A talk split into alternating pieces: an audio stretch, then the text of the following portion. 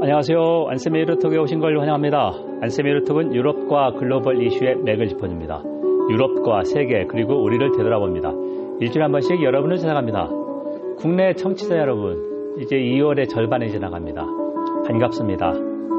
자, 이제 한국도 본격적으로 위드 코로나인데요. 건강 최고입니다. 잘 챙기시기 바랍니다. 오늘은 어, 가장 국제정치 핵심 이슈인 러시아가 우크라이나에 침략할까, 우크라이나 위기가 어떻게 해결될까, 어, 그거를 보면서 독일이 왜 이렇게 주저하나, 미국과 영국은 강경 대응을 주도하고 있는데, 어, 그걸 한번 집중적으로 살펴보겠습니다.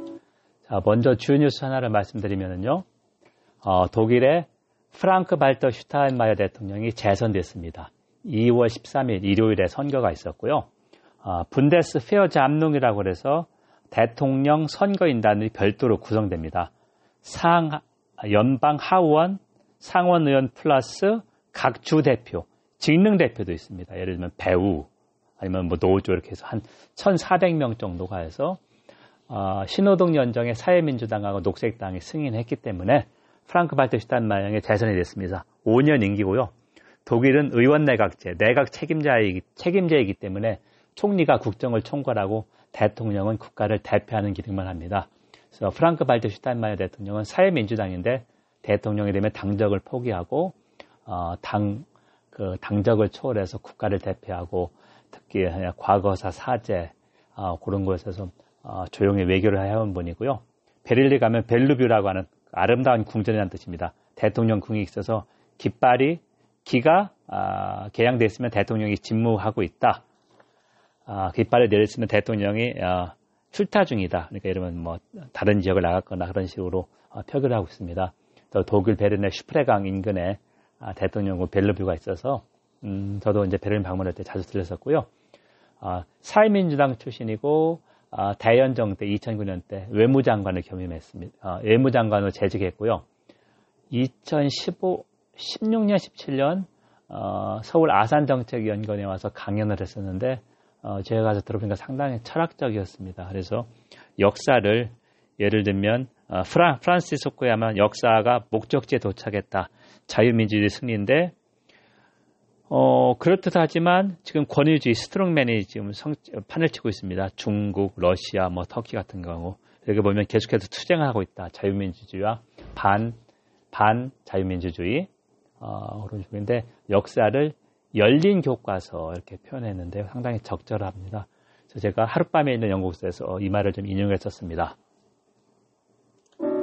여러분 지금 안세미 유로톡을 청취하고 있습니다. 안세미 유로톡은 유럽과 글로벌 이슈의 맥을 짚어줍니다. 유럽과 세계 그리고 우리를 되돌아봅니다. 일주일에 한 번씩 여러분을 찾아갑니다. 자 오늘은 248회 독일이 우, 크라이나 위기 러시아가 10만 명 넘는 군을 아, 우크라이나 국경지대에 배치해서 우크라이나를 압박하고 있는데 독일을 왜 이렇게 주저하고 있느냐 아, 그걸 한번 좀 집중적으로 분석해 보겠습니다. 자, 먼저 미국이 강경 대응을 주도하고 있고 영국이 동조하고 있습니다. 그런데 독일은 우크라이나의 무구 공급도 거부하고 있고 EU 차원의 아, 제재 마련에서 브레이크 역할을 하고 있으니까 상당히 대비가 되죠. 그리고 올라프 숄츠 총리의 전임자인 앙겔라 메르켈은 2013, 2014년 2월 어, 푸틴이 크림반도를 합병하자 아, 유럽연합 EU의 강경 대응을 주도했습니다. 메르켈은 동독에서 어, 성장을 했고요. 서독 출신인데 동독으로 넘어갔습니다. 아버지가 목사였었는데 어, 동독사의 그런 뭐라 그럴까요? 아, 이념, 인민을 한다는 그런 곳에 좀 더 매력을 느꼈던 것이죠. 요번에 쇼츠 총리는 어, EU 차원의 제재도 주도하지 못하고 오히려 그걸 브레이크를 걸고 있다. 왜 그럴까? 그래서 또 하나 거론되는 게 독일이 아, 라트비아의 구동독제 곡사포를 판매했는데 이것도 30년 정도 된 건데 우크라이나에 판매하는 것도 거부하고 있다. 독일이 지금까지 한 것은 우크라이나에 헬멧, 군인 철모 5천 개 정도를 제공한 것입니다. 너무 대조가 되죠.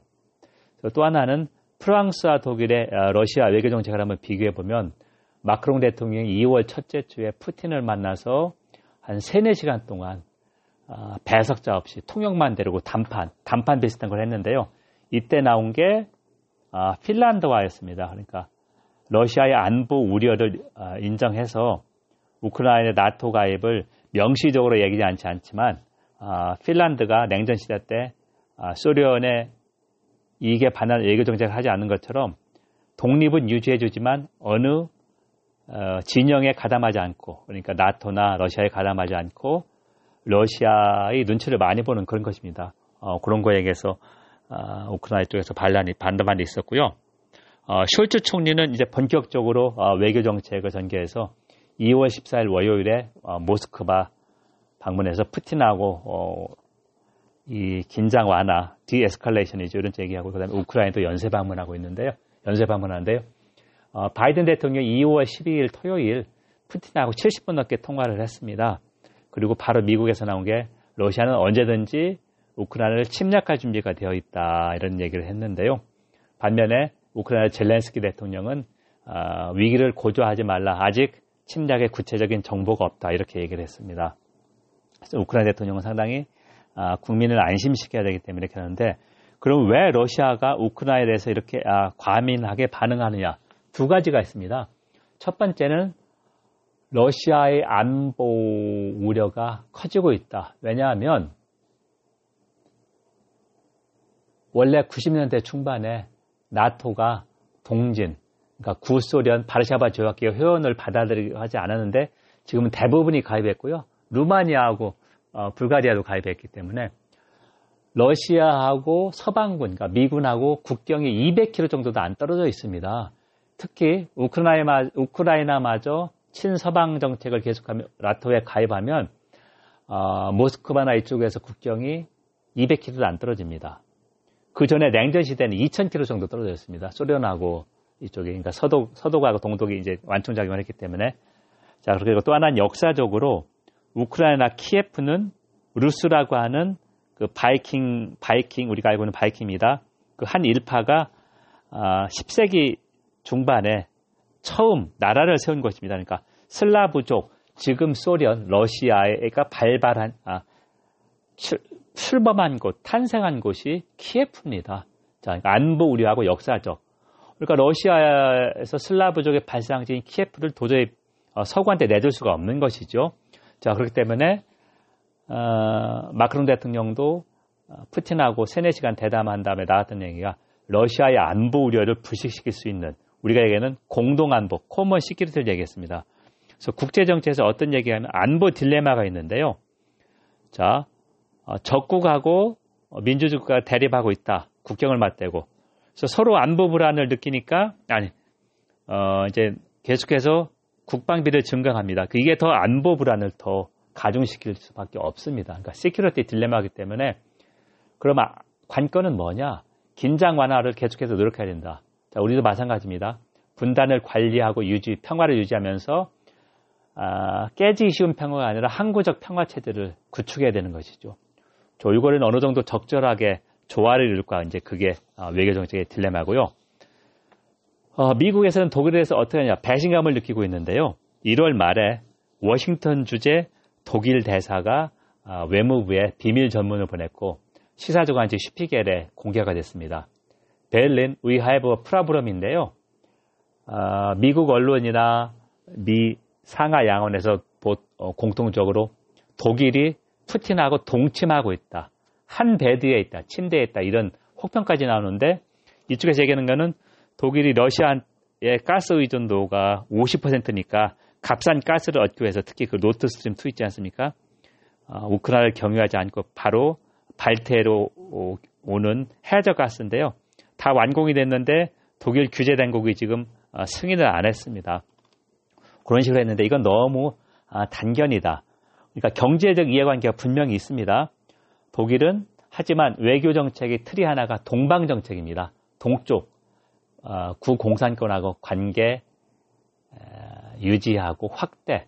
이게 이제 1970년대 사회민주당 브란트 총리, 빌리 브란트 총리의 어, 외교정책 기본 노선이 있고요. 어, 독일에서는 어, 중도 우파 기독교 민주당, 기민당이나 기사당도 이 외교 정책을 계승했습니다. 그렇기 때문에 독일은 예를 들면 미국이나 영국의 대러시아 교육보다 4배 정도가 비중이 높습니다. 그러니까 분명히 경제적 요인도 있지만 동방 정책을 계속해서 유지하고 적국하고 대화하면서 긴장을 완화하려고 하겠다. 독일의 지정학적 위치가 바로 공산권하고 그거의 국경입니다. 지금은 이제 어, 냉전이 끝나서 그 국경이 멀리 좀 멀어졌지만 어, 그런 식이고요.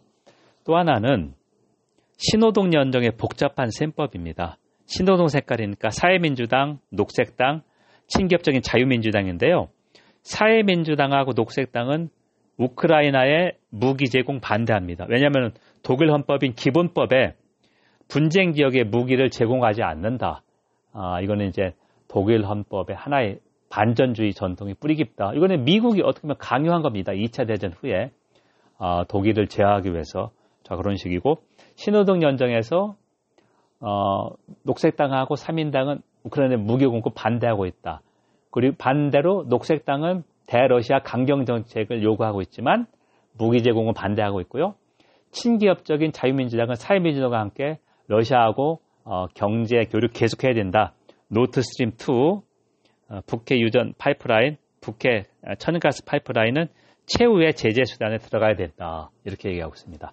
자, 그래서 독일이 왜 어, 미영 주도의 어, 대러시아 강경 정책, 프랑스 마크롱 대통령의 아, 그런 중재 비슷한 거, 유럽 어, 상반기에 프랑스가 유럽나 이후에 순회 의장국이니까 EU를 대표하는 것도 있고요. 프랑스 외교 정책 가장 큰게 드골주의, 독자적인 외교 정책을 추진한다. 유럽의 자율성 그런 거에서 프랑스는 항상 위기 때마다 이런 역할을 자처하고 자임했습니다. 특히 4월 10일에 프랑스 대통령 선거가 있으니까 마크롱 대통령이 더 어, 외교에 열을 올리고 있는 것이죠. 자, 정리를 한다면 외교 정책이라고 하는 것은 국익, 국가 이익, 독일은 분명히 경제적 이익도 있고 동방 정책은 외교 정책 틀도 유지해야 됩니다. 국가 이익이 있고 다음에 국가 정체성의 실현입니다.